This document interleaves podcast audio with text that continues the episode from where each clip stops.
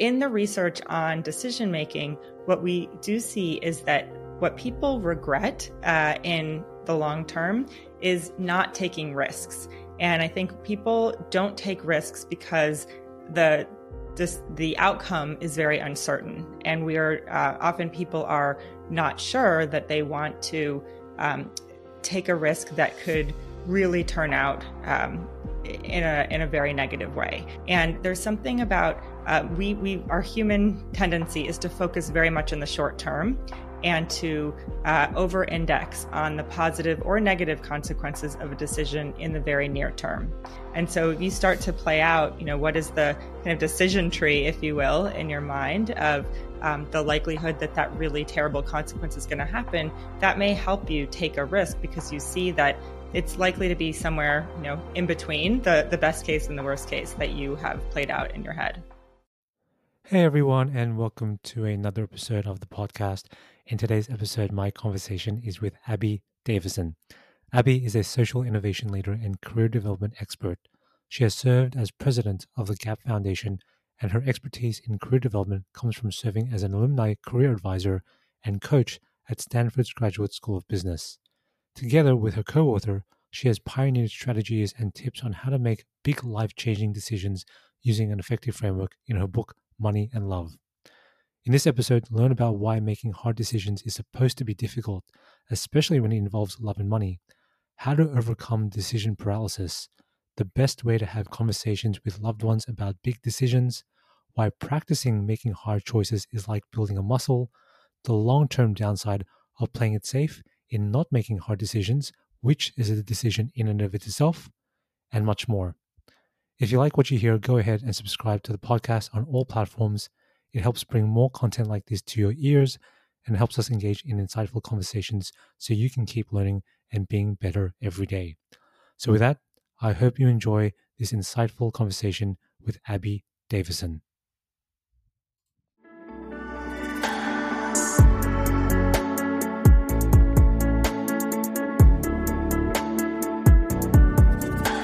So I think we I want to start off with a bunch of really interesting questions about sort of decision making, and we want to. I think it'll be a good way to segue into the stuff that you've been doing with the book that you're writing, but also the stuff to do with what's going on with people trying to do things right now, making hard decisions. So maybe you can sort of answer this question about why is making hard decisions so challenging for us? And this will hopefully segue into a few following questions that I have for you. Sure. Well, you know, the decisions that are hardest are the ones that are at the intersection of money and love. And we are not taught how to make these decisions. We don't have courses in school about how to make these decisions. And so um, we're also, uh, I think, socialized to compartmentalize these decisions and to think about career decisions, financial decisions with our heads, and relationship decisions, love decisions with our hearts, and really not to let our minds influence um, our love decisions and not to let our emotions get in the way of financial decisions. And the truth is that that's impossible. Um, you can't separate those two things because every big, hard decision in life has a component of money and a component of love. And when you try to keep those siloed, you're more li- likely to make a decision you regret. And um, it's it's very challenging unless you look at the holistic picture. Is there something to be said about making decisions between your head and between your heart because I think there's a lot of people right now who are trying to think strategically. They're trying to figure out what's in it for them from a very intellectual standpoint. You know, they're making decisions mostly with their head. But at the same time, I think there needs to be a balance between making decisions with your head and your heart. How do you strike that balance, especially when there is someone else involved in that picture, whether it be your family members, could be friends and, and loved ones? What's there to be said about having a balance between the head and the heart? And should you skew towards the head or the heart in terms of making more of a decision decision in that respect? I, I certainly think there's a balance, and I think everyone has an innate tendency, um, sort of their default style, if you will, when making big decisions. And we actually have a quiz on our website, uh, moneylovebook.com, that can give you a sense of what your innate tendency is. Some people are, exactly as you say, those analyzers who like to uh, have lots of spreadsheets and really um, break down a problem from so many different angles. Um, and other people are more um, gut trusters, right? They they really want to listen their, with, to their intuition. They they want to, um, in some ways, kind of follow their hearts. And then there are people who are in between. And it's really important to know your tendency because then you can put up some safeguards in place. Um, because when when particularly when we're stressed, and certainly when we're facing a big life decision, we do tend to be in a state of heightened emotion and a state of stress. Uh, we can uh, kind of rush to the extreme. So the analyzers can get, get stuck in analysis paralysis and actually not move forward because they're they're over intellectualizing an issue. Um, and then the gut trusters can become impulsive and make decisions too quickly and then not think through all the consequences. And so I think it's very important to know, first of all, what is your tendency? And then you can put some um, processes in place to uh, try to circumvent that tendency from taking over and to have a more balanced approach. What are some of those processes? Well, so our book, uh, Money and Love, lays out a five step framework. We call it the five C's. And there's a couple of reasons that we use a framework uh, in the book. The first is that um, as humans, we have a tendency to not want to be uh, uncomfortable, right? So, and when we're facing uncertainty, we are in a place of unknowing in a place of um, like i said heightened emotions. And so uh, many of us just want to get to the other side of that decision because we don't want to feel that uh, discomfort. We don't want to feel that uncertainty that not knowing. And so the process of having a framework that you're following helps you slow down. It helps you access what uh, Nobel Prize winning economist Daniel Kahneman calls system two thinking, which is the much more logical, deliberate, uh, systematic, uh, deliberate uh, actions and, th- and thought that are hard to access when you are in that heightened state of emotion. So it's about following a trusted process. It's about kind of turning over the right rocks so that you are are not um, over analyzing something. So you, there's only five steps. You, are not supposed to take 20, uh, but there are five. And uh, we are advocating slowing down your decision making, not making a decision uh, too hastily. Uh, and, and so you can feel really confident in the process that you followed, even if the outcome isn't the one that you might have hoped for. I feel like there's also that, you know, you mentioned before the, the inter sort of the inextricable link between love and money. And especially when it comes to financial decisions and emotional decisions, they're very intertwined. And it's very hard to separate them. It's hard to sort of think exclusively or mutually exclusively within one realm. Why is that the case? I mean, uh, you've probably answered this before, but also the book answered this as well. But can you sort of speak to the the notion of, of obviously us as human beings you know, financial side of it is very important for us because it gives us the ability to pursue goals. It allows us to live our lives. Is that sort of the underpinning of why it's so linked with emotional decisions? I'd like to understand a bit more about why they're so inextricably linked together.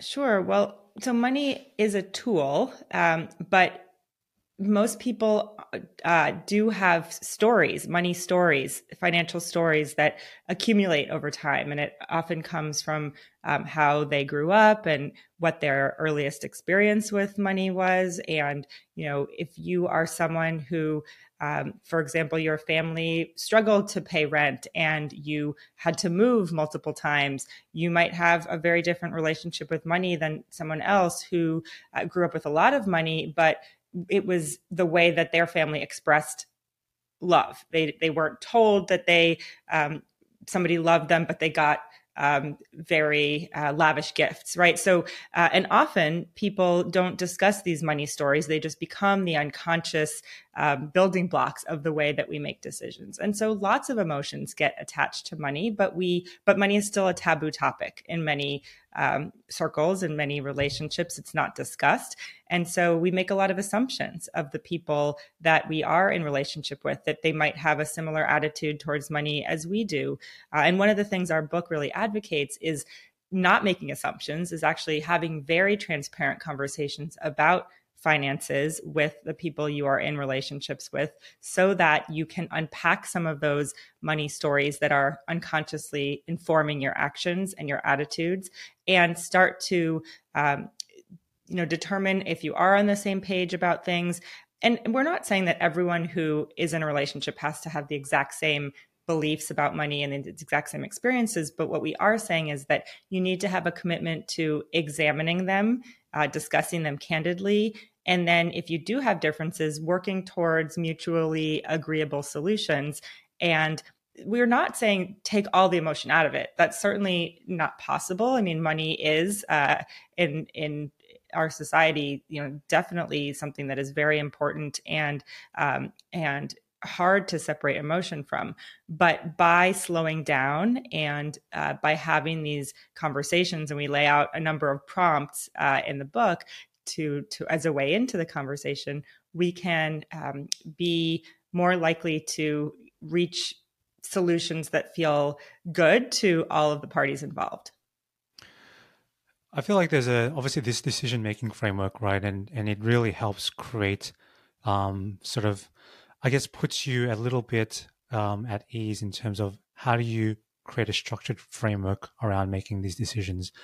At the same time, I think there are also a lot of people out there who are inundated with a lot of options and they suffer from decision paralysis and they figure out, you know, what is what's something that I can do? How do I achieve the next thing? Or what sh- what should I what job should I take? Um, because there's so many uh, options out there. So can you sort of speak to sort of the the notion of how does someone overcome decision paralysis, especially when they are discussing those emotional and financial implications with their loved ones. You know, there's so many things that they can choose from together, individually. You know, does that sort of tie in again with the framework that you're creating that makes it easier for them at the end of the day to to make those hard decisions? So, the first step in the framework, I think, is really key here. Um, and the first step is to clarify what is important to you.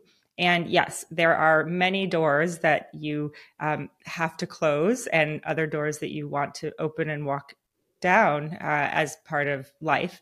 And in order to figure out which doors to close and which doors to open, it's so helpful to know what is most important to you. And it sounds easy, but it's actually quite tricky, particularly for those of us who uh, like to um, be high achievers and are ambitious and are used to kind of checking things off of a list of going to a you know prestigious university and earning good grades and you know um, finding a, a job at a um, at a place that is uh, well regarded. And so uh, part of it is actually untangling what we want from all of the other things that people around us want. And there's a, a french philosopher named Rene Girard who wrote about this term mimetic desire, which is that our wants are very powerfully influenced by others' wants. And so if we are uh, renting an apartment, we're very happy renting, but we see all of our friends start to buy their own places, we may start thinking, "Oh, I should be buying my own place, and I'm I'm behind maybe because I don't have plan to purchase um, a home of my own." So you really need to start stripping away those wants of what your parents wanted for you, what others in your around you are doing, and tap into your core values. And that makes all of those other decisions easier because you are living in alignment with what truly motivates you and truly makes you you. Yeah, I feel like that mimetic desire that you mentioned is is really key, and you know a lot of people are influenced by their parents, and they so and so they should be, but at the same time they need to, as they get older and more mature, they need to figure out what their own path is, what life they want to lead, and really taking those influences, but not letting them influence you wholeheartedly, but also just figuring out what's your own path, and that ties into sort of the decisions that they want to make for the future, not necessarily because of what society expects of them, but what they should expect for themselves and really pave their own future. And and I think the the the, the idea of mimetic desires is really key there.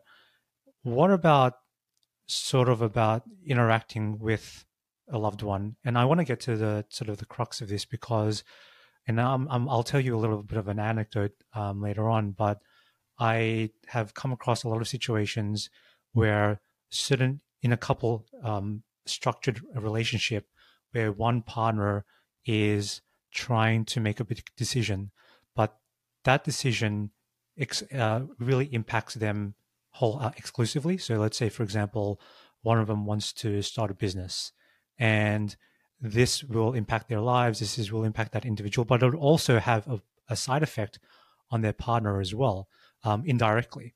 So, how does one person, the person who's trying to make that big decision, approach their partner?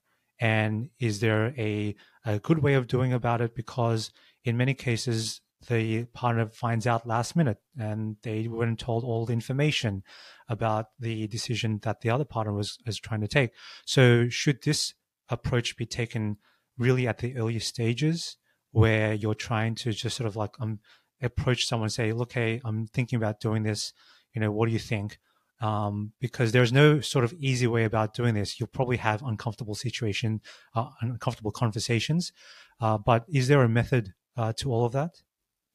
Absolutely. And you're right. It is much more helpful to um, find a good place and time to have these conversations. So we absolutely don't recommend springing a big uh, decision on your partner as you are walking out the door uh, or as you're brushing your teeth and getting ready for bed at night. Um, these, just as you wouldn't um, spring a, a, conversation on your manager where you're asking for a raise or you're um, kind of have another big, big topic to talk about, you shouldn't do that to your partner either. So we recommend um, making an appointment saying, you know, I have something big that's on my mind. I'd love to talk to you about it. Um, could we uh, find some time this weekend.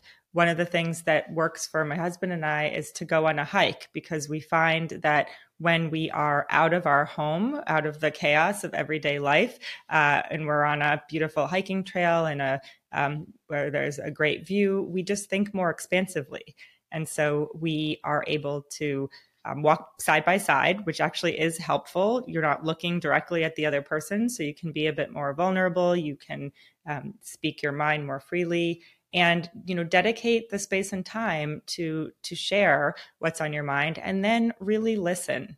Um, the second C in our framework is communicate. And when we think about communicating, we often think about talking and we rehearse what we're going to say and we want to phrase it perfectly. But so much about communication is listening and hearing what that other person says back to us and actually letting yourself be influenced by what the other person says. And so that's why the communicate step is pretty early uh, in the framework because what's not helpful is going down a path, um, of your whole thought process working through you know um, many many weeks or months of a decision and then coming with a very fully formed thought to the other person who's important to you and you've kind of basically decided um, by the time you bring it up. It's much more helpful to bring it up at the early stages and say hey you know i'm just starting to think about this. I'd love to know you know your thoughts on it. I know it's going to affect both of us if we make this move or if I start this company or you know what have you. Uh, and so not assuming that just because you are the one taking action that that decision is yours alone. Yeah, I want to double click on the communication part because it's I think it's super important, especially when in many cases, you know, partners are you know they're they're very you know especially within my network of friends you know they're they're very people who are you know very assertive people. They want to get their thoughts across but some people want to interrupt. They want to project their own view and dominate the conversation. And just much in the same way that it happens in the workplace it also happens at home as well. What are techniques that someone can use to approach a good communication method? I mean as i mentioned before you know these communication, especially when it comes to these types of conversations, is always uncomfortable. And you, especially if you have a very strong point of view that you want to do this, and then you're getting, you're not getting the um, expectation from the other partner that you were expecting, then that also can become a bit more um, difficult to have. So, how do you sort of approach that? Do you sort of like, you know, try to make sure that you agree that you don't interrupt with each other at the beginning? Maybe you'll delay, you'll, you know, you'll have a conversation and then maybe have another conversation down the road when you guys have sort of thought about it, slept slept on it for a little bit. You know, what's the approach to the communication part of it? Yeah, I think everyone is different. Uh, certainly, people who tend towards introversion like to have some time to reflect before they respond to um, to a big idea or a big thought. So it really depends on the person, I would say. But some universal tips that can be helpful are you know number one make an appointment at a time that is good for both people. Uh, if if you know that you have a tendency to interrupt or if you have strong feelings you could set out an expectation at the outset of okay i'm going to share my thoughts for let's set a timer for three minutes and then i'm going to set a timer for you. And you share your response and your reaction and i won't interrupt.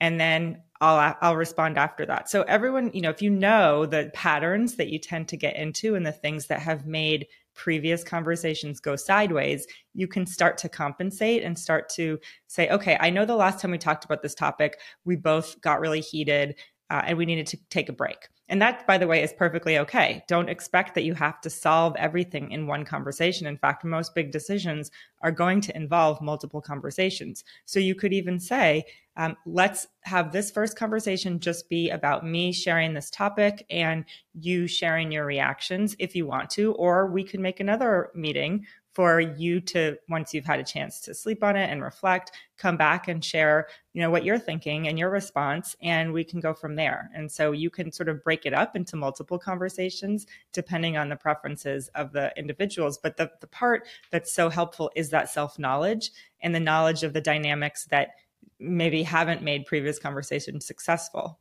and I feel like having more of these conversations is like doing reps. So once you have, you know, you're going to the gym, once you sort of exercise that muscle of knowing how to communicate well, being self aware, then next, the subsequent conversations about new decisions that need to be made or big decision in life will become progressively easier because you have that system in place now. You know what, you know, the potential reactions and the dynamics of that person you're going to engage with. So I feel like, you know, having more of these tough conversations is hard at the beginning, but then eventually it will get easier.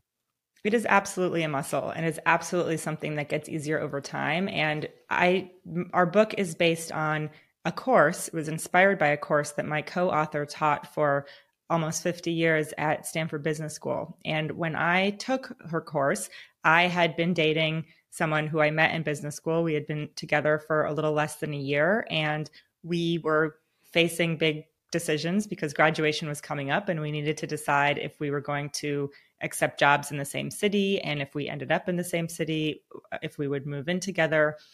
And these were incredibly uncomfortable conversations because we certainly, you know, if not for the forcing function of graduation, would want to have put them off for much longer. But prompted by the timing and the fact that we were taking uh, my co-author's class who really encouraged those exactly the type of conversations we had to have um, you know she used to say that uh, they feel like you're standing at the edge of a very tall diving board and the diving board is not getting any lower so you might as well take the plunge because it is uh, very helpful to know whether you're on the same page about things uh, early on in a relationship and and so we established you know how we would talk about these uncomfortable conversations. It's now been 15 years and they have absolutely gotten easier. It's not to say that we're perfect at them but we've developed the um, the uh, habits that we know it's good for us to get out of our house. It's good for us to do it on a hike. It's good for us to make an appointment. It's good for us to um, let one person sort of share a full thought before the other person responds. So you do get to know your uh, your what makes these conversations go more smoothly and they reps absolutely get easier over time so let's quickly go to sort of just the go back to sort of like those hard decisions and i want to talk about sort of the long term and the short term effects of not making big decisions. I know a lot of people, especially the harder the decision becomes, the longer that it gets delayed. And it's sort of like proportional to that because they want to delay it, they want to think about it, and it just never gets done. But is there something to be said about the long term effects of not making a big decision? And have you seen it in your own studies and engaging with your own uh, network of people who've the, a group of people who've made decisions, hard decisions, you know, in uh, a short period of time or in an efficient amount of time versus those who like to delay things? And do you see that there's uh, downsides and upsides of making those hard decisions over a longer period of time? Well, delaying a decision, not making a decision, is actually making a decision. So there are um, real consequences to leaving doors open, right? We, we like to think that, oh, by leaving all the doors open, by not making this decision, I'll have all these options available to me. But that's not true. You may lose out on opportunities. Um, certainly, one decision that people tend to delay is the decision to have a child. And there are very real consequences because we know that fertility rates decline over time um, for women. We know that uh, incidence of, of abnormalities in birth uh, increase over time as the age of the parents uh, increases, and so there there very is very real science around around that topic.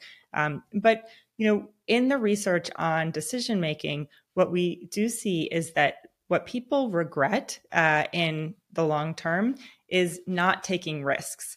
And I think people don't take risks because the this, the outcome is very uncertain, and we are uh, often people are not sure that they want to um, take a risk that could really turn out um, in a in a very negative way.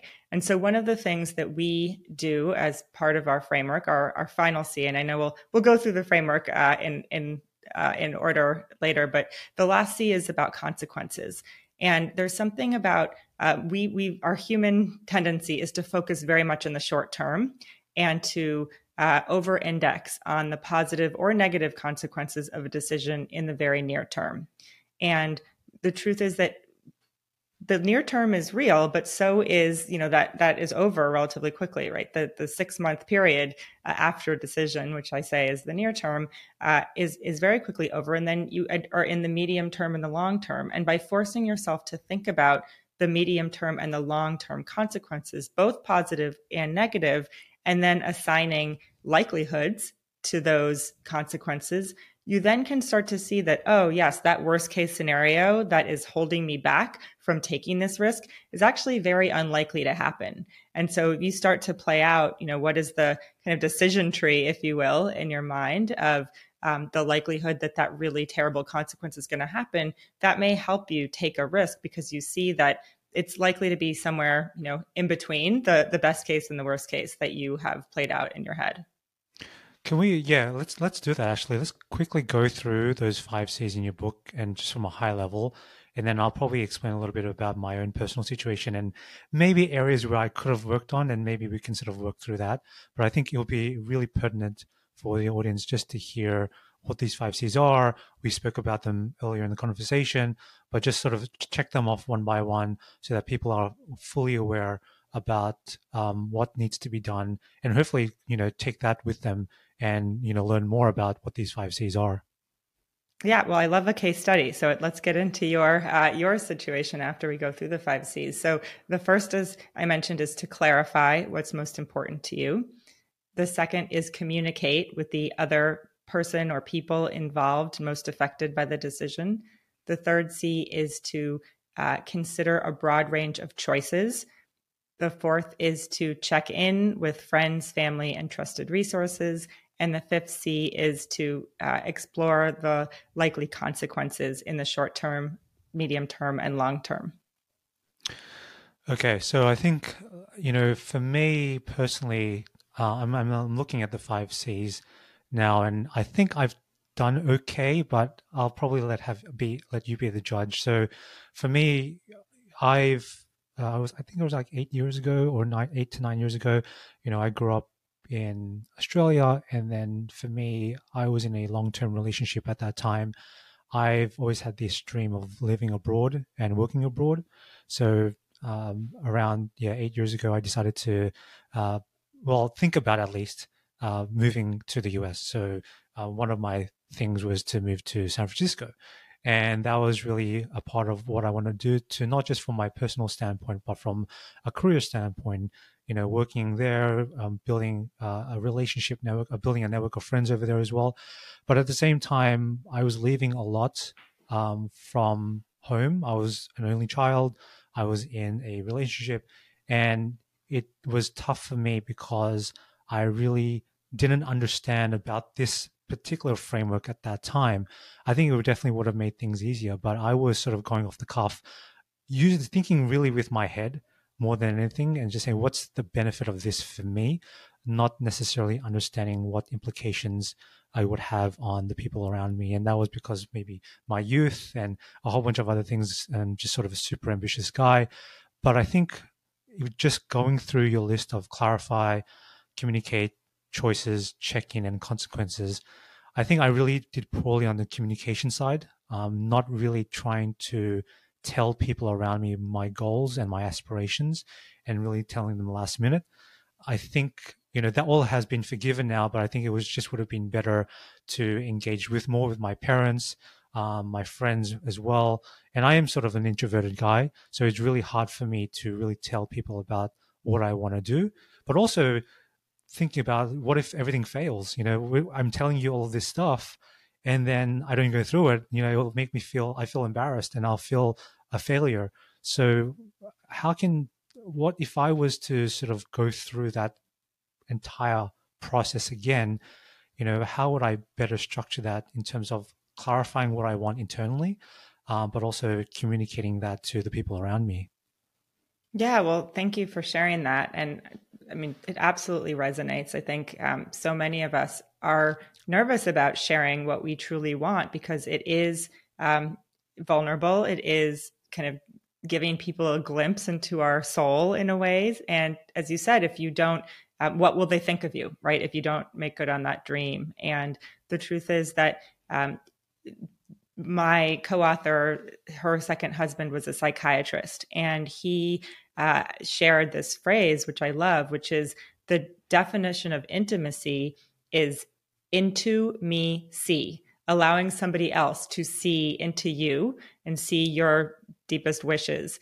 And actually, that we know that sharing openly with someone else does breed intimacy. It does make people closer in relationships. And so sometimes the thing that we fear is going to um, make people uh, not want to be close to us is exactly the thing that brings them closer. So uh, that's just something to know. So I, it sounds like you were pretty clear on what you wanted to do in terms of moving to the US and exploring um, building a career and a network over there. I think the next step would have been to um, think about the people who would be most affected. It sounds like you had a partner at the time, you had your parents who are invested in your happiness and success, but would would miss you obviously if you were living so far away. And so, you know, just um, pretty early in your thought process, you know, just sharing, hey, these are this is something that I've dreamed about. Um, how would how would that feel for you if I went and did this? Is this something would you be interested in? You know, for a partner um, joining me there? Is that you know I don't know if that was even logistically possible, but just just even putting the question out there. Um, when it comes to generating the choices, we often see the two extremes, right? We see the, okay, I can stay in Australia or I could make this move permanently and be in San Francisco. But there are so many places in between those two extremes. There is a um, kind of way to approximate getting information about what a move would be like. So you could do a short term stint there. You could certainly travel there um, together with the partner who you might have been seeing at the time. You could take a um, a short term contract role. Uh, you could, you know, there's there's plays there's ways to um, experience the consequences of the decision without kind of jumping in with both feet. So I would say, you know, generating those choices and the choices step and the check-in step go hand in hand. So you might have people in your network who have made that move before, who you might have checked in with and said, you know, tell me, you know, you you have um, this you've made this choice. How did that go for you? What did what was did you know did it play out as you expected? What was great about it? What was not so great about it? And you're trying to learn from their experience so that you're um, you know able to benefit from from their wisdom. Um, you you might have uh, colleagues who have spent time there. So you're just trying to get information from trusted resources in a way that lets you get the benefit of their lessons. Um, and then with the consequences, again, it's trying to anticipate what are all the ways that this could go right. Um, you know, you get to explore a place that it sounds like was, you know, really a bucket list place for you. Uh, you could build a robust network. You could um, have all these wonderful experiences and what could go really wrong again in the short term medium and long term um, and so just making sure as you're going through that process that you're bringing those important people along and you're coming back and you're you're saying you know maybe you say it at the outset i'm i'm really just interested in exploring this. I'm going to go and get a little information then i'd love to set up another conversation with you where i tell you about what i've learned. Maybe you do some exploration on your own if this is something you know you're also considering doing with me and then we come back and talk about it. And again it's this iterative process. The the five c's are not linear. It's not like a one and done. You just check them all off and then you know there's your answer. It's it's about kind of iterate iterating and maybe in the process you realize okay what is appealing to me about San Francisco is that it is it represents innovation it represents um, you know i don't know what all the things that it was in your mind and then you might realize oh but really there's a way to do that without moving there. It's a it's about you know getting a job in this industry that i was excited about or you know there's other things that you realize as you reclarify that you could kind of get at the thing that you thought you wanted without doing the thing that you set out to do. And so that's another way that working through this process in a iterative fashion can be helpful. Yeah, I think the the the notion of like checking in, I and and sort of sort of seeing you know getting advice uh, was something that I probably had to work on a little bit. For me, it was probably just you know very gung ho and sort of booking a one way ticket there, never being in the city before. So I think in hindsight, I probably would have uh, taken a bit more um, st- uh, strategy to it.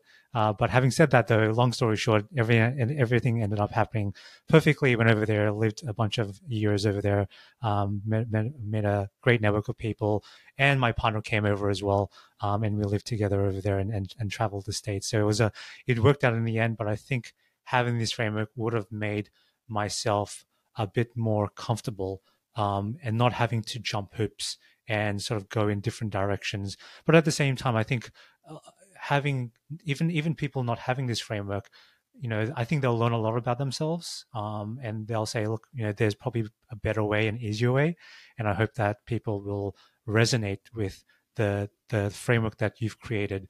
Uh, not for them, but also for the people around them, and hopefully allow people to make much harder decisions um, and, and, very important decisions in their life.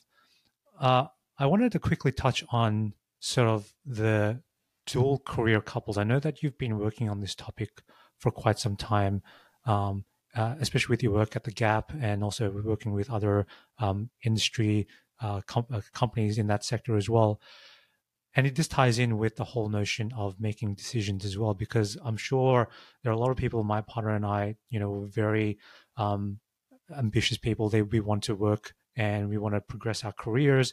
None of us or at least from you know from the friends i've spoken to have people that just stay at home moms. They really want to go back into the workforce um, once they have a kid. So can you sort of explain some of the findings that you've discovered and some of the insights you've gained from this new paradigm of you know mom and dads um also just partners in general um sort of going into the workforce and having that discussion about who's going to look after kids you know who's going to be working you know what what's some of the learnings you can take from that and what what's changing as well? How do you see this changing in the next couple of years yeah, so dual career couples are absolutely on the rise. Uh, I think overall in the US, at least, um, it's three quarters of millennial couples are in a situation where both partners uh, with children, where both partners are working outside the home for pay, um, and you know it is absolutely a very dynamic and fluid situation as you know we kind of have the pendulum swings of everyone is working remotely and now the back to the office mandates are coming and then you know we're sort of landing somewhere in between um, it's it's a it's a very dynamic space what it what is absolutely true regardless of uh, if people are working remotely or in an office is that having two people in the paid workforce takes extreme intentionality and active discussions in order to make it work for the whole ecosystem. And so, certainly, it's um, something that we advocate couples discuss very early on in their relationship in terms of what are their career ambitions, uh, do they want children, what do they um, what kind of a childcare situation do they think they want? How where do they think they might want to live? So we go through uh, and offer a number of these questions and conversation starters in the book because we think that it's so much better to find out whether you and a prospective partner are on the same page about these topics early on uh, as opposed to you know once they have a child or a couple children and realize oh we are kind of t- trending towards a situation that does not work for at least one member of the couple um, so, you know, I would say that going in with your eyes wide open, being a, very aware of the cost of childcare, um, it hopefully is a lot lower in Australia, but it is very high um, in the US. There are uh, a lot of that is borne by individual families. And a lot of the childcare networks that existed uh, really have been um, quite diminished by COVID because of a variety of factors. And so even, you know, people who are able and willing to pay are having a lot of challenges finding uh, daycare arrangements and uh, other situations to care for their children. Uh, so, you know, I think it's just very tactically important for couples to set up a weekly um, meeting with each other. My husband and I have had this from, you know, I think before we had kids. Uh, we call it TCOB on our calendars, taking care of business, where we really go through all of the logistics of um, we have a, an eight year old and a 10 year old. And so, you know, their after school schedules and, um, and everything is sometimes we feel like we're landing airplanes because there's so many moving pieces involved in managing the schedules. But we were just very clear on, you know, what uh, each of us is doing. Uh, we want to make sure that the the um, work involved in running a household and managing care for our children is not landing on one of us um, so that we're both we're both in entrepreneurial roles right now he um, started his own investment firm i am building a business related to the book. And so we know that it's going to take both of us supporting each other in order for these new endeavors to flourish. And part of that is getting really tactical every week to figure out you know who is doing pickup who is doing drop off. Um, we we also really advocate using um, Eve Rodsky's fair play method to divide up household chores and understand who has responsibility for certain tasks. We also have a version of that in our book um, to give people a sense of, you know, very high level what are the the categories of tasks that are required. Um, and so I think when you don't have one person automatically in that caregiving role and the other person in the breadwinning role, uh, it's it's really it's really critical that the active conversations, those reps that we talked about, are happening regularly, and you're not falling into a situation that one person is resentful about and just not saying anything. Um, that can be quite toxic for a relationship. That's really good advice. And I think from the perspective of the, the individuals and the couples as well, what about the other side? What can be done in the workplace? What can managers do? What can the, you know, sort of at the enterprise level, can they in, um, sort of instigate any policies in place? Maybe sort of things around daycare, or, you know, what, what recommendations can those guys do to really make life easier for you guys? Uh, well, the last chapter in our book is all about those uh, exact topics that you're mentioning the the laws and the culture and the policies that we feel could be changed in order to better support people who are pursuing both money and love. Because right now, one of the reasons that we are faced with such suboptimal choices is that our money institutions, our career institutions, are not so great on the love front. We are not really uh, enabled and empowered to prioritize anything outside of work. Uh, and this is a broad generalization. There are certainly companies, uh, and I've worked for some of them that do that. Um, but one of the things that companies could do is really start by even just collecting data on who is in a caregiving role uh, at the workplace.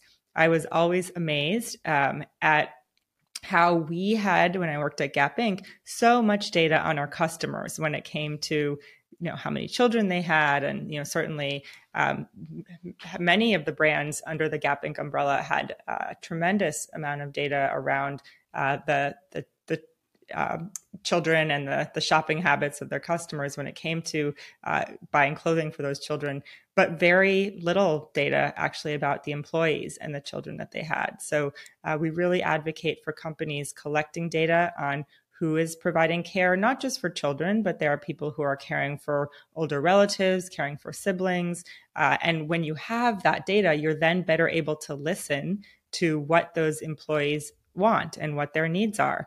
Uh, and so having that data and having those uh, surveys or other tools to collect information about what could be helpful can go a tremendous way towards building the policies and the offerings that could be useful towards people in a dual career situation or or any caregiving situation for that. Yeah, matter. no, totally agree. And I think there there's definitely a lot of great companies out there doing that, and it's really about building that uh, really effective culture around the workplace to make it much more family friendly and and making it much more um, enticing for dual career folks to to come in um, and be happy with their work, but also know that they're being being taken care of. And I think that will add to sort of the goodwill of the company, but also to the to, to the lifestyle and, and standard of living for all the people um, joining um, part of that organization and culture.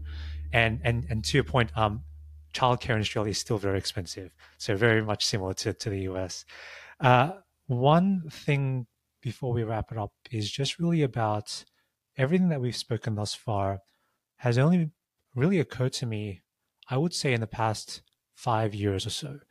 Um, probably a little bit earlier than that. But that's kind of too late. Um, and I feel like there's a lot of people who can benefit from benefit from this at a much younger age. What are your thoughts about bringing this into the schooling system. I feel like I was never taught this at school. I was never taught about how, how to make hard decisions in life. It's very theory based, very rote learning um, in schools. So, you know, what's your thoughts? And is there something to be said about bringing this into, um, you know, the not just the education system, but also as parents, teaching your kids about these frameworks and making hard decisions because I feel like some people just like learning how to you know invest or financial in, you know um, aptitude that's not being taught well enough in schools. So how do you bring that and really trickle that down into sort of the younger generation so they, they'll be more well prepared for the future?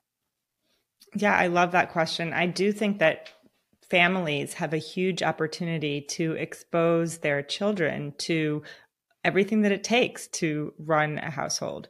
Um, some people, you know, do that with the financial um, kind of methods and and so i've heard stories this was never done in in my family growing up but i've heard stories of uh, parents who ha- take um, all of the cash out that they get as income every month and then have the piles on the kitchen table of all of the bills that they have to pay. And so they literally take bills and say, okay, and this is how much we pay to live in our house. And this is how much we pay each month to have electricity.